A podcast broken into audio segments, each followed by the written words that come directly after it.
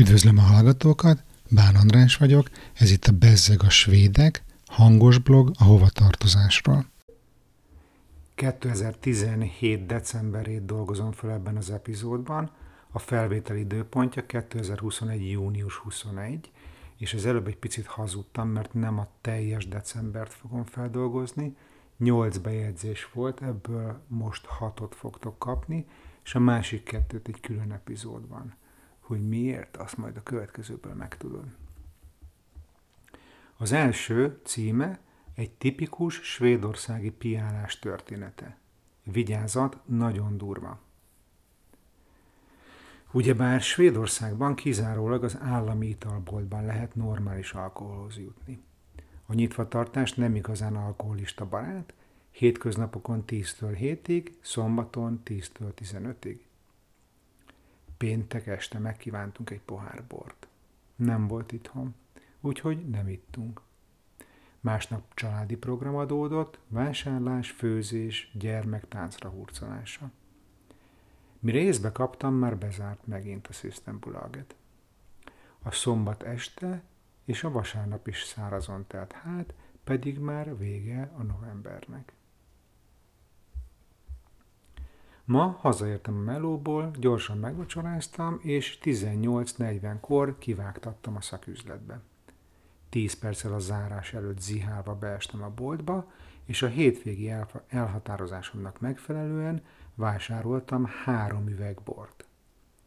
Az igazsághoz hozzá tartozik, hogy a nagy sóvárgás közepette annyira elragadtattam magam, hogy megfogadtam, öt üveget vételezek hétfőn, és mindig újra töltöm, amikor kettőre csappan a készlet. Igazi férfinak éreztem magam, ahogy a hőnállított zsákmányjal hazatértem. Be is hűtöttem a legott, mi? Be is hűtöttem legott egy finom új-zélandi bulderbankot. Nem tudom, ezt így kell mondani. A helyzet az, hogy most viszont egyáltalán nem kívánok bort, és más alkoholt sem. Következő bejegyzés címe a Star Wars Premier Stockholmban, amit megint személyesen Yoda társaságában láthattam. A sors úgy hozta, hogy a gyermek osztálytárs per barátnőjének apja Svédország legnagyobb Star Wars rajongói közösségének alapítója és feje. Ő hozta létre a starwars.nu weboldalt néhány barátjával, még az internet hőskorában, és New Yorkból élőben közvetített az epizód 1 premierjéről 1999-ben. Később hivatalosan felvette a Yoda nevet, saját szememmel láttam az útlevelében. Idén meglátogatta a legjobb barátját Kaliforniában, aki a Lucasfilmnél dolgozik, és bevitte őt a Skywalker Ranchra dolgozói piknikre. Az utazás emlékét egy-egy tetoválás örökítette meg a csuklóin, BB-8 és R2-D2, aki a két lányát szimbolizálja. Hálás vagyok azért, hogy a barátomnak tudhatom ezt az aranyembert.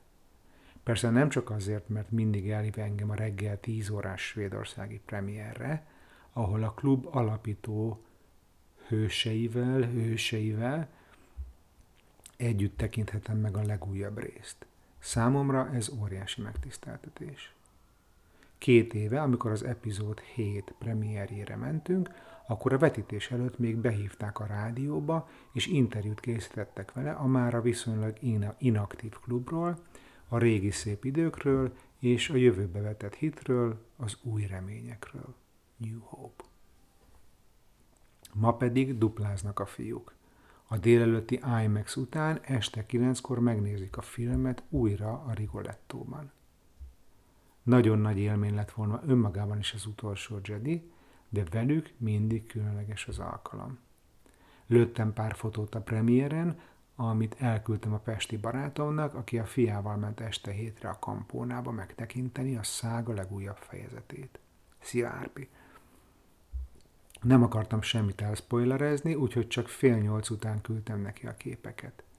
Meglepett, hogy azonnal visszaírt, de megtudtam, hogy valami megmagyarázhatatlan malor, malőr következtében elmaradt a vetítés. Ez a legdurvább sztori, amit életemben hallottam. Az még annál is keményebb, ami történt velem 2009-ben. Két nappal az esküvőnk után hajnal ötkor a Ferihegyi reptéren értesültünk arról, hogy a last minute vásárolt nászutunk elmarad, mert az utazási iroda csődbe ment. Na jó, nyilván kis drámai túlzás. És a következő bejegyzés is mozival kapcsolatos, az a címe, Stockholmból megéri inkább Pestre menni moziba. 2017-ben megemelték Svédországban a mozi jegyek áfáját, mert nem esik a támogatott kultúrkategóriába, mint mondjuk egy színházi jegy. Nem mintha előtte marha olcsó lett volna, de most már kezd elturvulni a helyzet. A tegnapi Last Jedi premier utáni izgalom hevében vettem magunknak karácsonyra két jegyet, hogy együtt újra átélhessük az intergalaktikus élményt a feleségemmel. Ez már lassan hagyományá válik, december 25 Star Wars nézés a moziban. Egyébként ez már hiányzik. Egy mezei 3D-s mozi egy, 155 korona, ugye egy tizedesen rakd arrébb, és akkor euróba megvan, tehát 15 és fél euró. Jól van, egyszer élünk, ezért a VIP terembe megyünk, melynek felára fejenként 60 helyi egység. A napszemüveg további 15. Nem baj, nem fáj, virágzik a gazdaság, bevándorlók fogyasztása hat húzza felfelé a svéd gazdaságot, nyomassuk. Afelett azonban nem tudok napirendre térni, hogy a szintén ma vásárolt, a januárra szóló repjegy Pestre oda-vissza 310 korona volt a vízeren. El kell gondolkodnom azon, hogy esetleg érdemes lenne Pestre járni moziba? Ha beleszámolom a popcorn cola nacho szent háromság költségeit, illetve a hazalátogatás nyújtotta egyéb örömöket, akkor simán lehet. Őrült világ. És most itt hallom a svédországi magyar barátaimat morogni, hogy de nem is 500, 500 korona egy, egy repülőjegy, hanem sokkal drágább. Persze, most már emelkedett azóta, de akkor is csak akkor volt ilyen olcsó, hogyha nem voltál dátumhoz kötve, és klubtagsággal vetted, illetve kevés cuccal utaztál. De ezt a mai napig tartom, hogy ha mondjuk egy fogorvos, fodrász, mozi kombóra hazajössz Budapestre, akkor még egy drágább jegy mellett is sokkal jobban jársz anyagilag, mint hogyha Stockholmban végeznéd el ugyanezt. És akkor itt most kihagyom a következő bejegyzést, azt majd a következő részben fogom veletek megosztani. Egyébként ezt privátra raktam, úgyhogy nem is olvashatod a blogon, úgyhogy exkluzív tartalom lesz.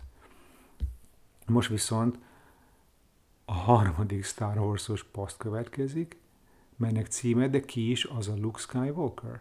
Tette fel a kérdést szeretett feleségem, amikor ma harmadszor néztük itthon újra a Star Wars hetedik epizódját. Mindezt a film utolsó harmadában sikerült megkérdeznie.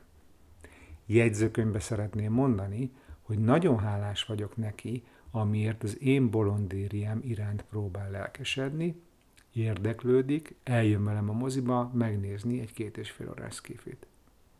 A jobb felhasználói élmény érdekében egy rögtönzött családfát készítettem a prezentációhoz. Itt a blogpostban egy gyönyörű posztiton rajta van, hogy fölülről indult Darth Vader, ugye, aki Anakin Skywalker volt, és akkor az ő asszonya volt Amidala hercegnő. Ezeket az első, második és harmadik epizód dolgozza föl. Aztán az ő két gyerekük, most spoiler alert következik, ha esetleg még nem láttad volna, Leia és Luke Skywalker. Ugye az ő történetük a negyedik, ötödik és hatodik epizódban van földolgozva, ami az eredeti első három eh, Star Wars rész volt. És akkor lejárnak meg a Han Solo-nak van egy gyereke, a Kylo Ren, akinek eredeti neve Ben Solo, és az ő meg a Ray történetét dolgozza föl a 7., 8. és 9. epizód. Nem tudom, hogy mit nem lehet ezen érteni, ennél láttam már sokkal durvább családfákat is azért.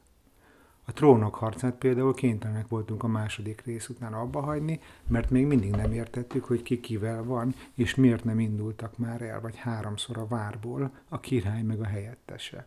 Na ugye.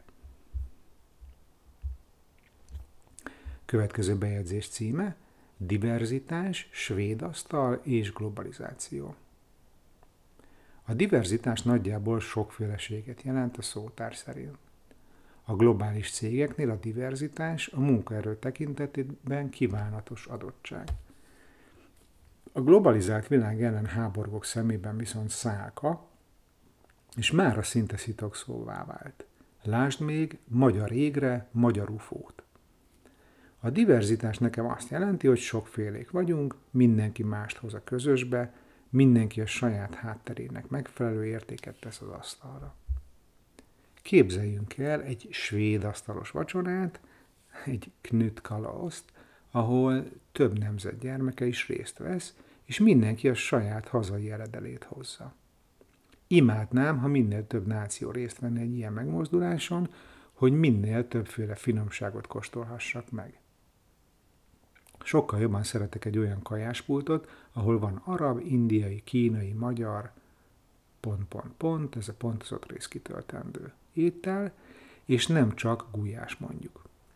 Akkor lenne gond, ha az egyik résztvevő úgy döntene, hogy leszarja a szabályokat. Hozzanak sok mindent a hülyék felkiáltással, megjelenne a buliban, és elkezdene mindent felzabálni. Ő persze nem hozott semmit, de mégis nagy a pofája, rajta kívül mindenki bekaphatja, szerinte. Ennek viszont semmi köze a diverzitáshoz. Ez a probléma akkor is ugyanolyan súlyos lenne, ha csak magyarok rendeznének egy csirkepörkölt nokerli vacsorát, ahol mindenki hozza a saját főztjét, és megjelenik egy vendég, aki üres kézzel csak zabálni jött.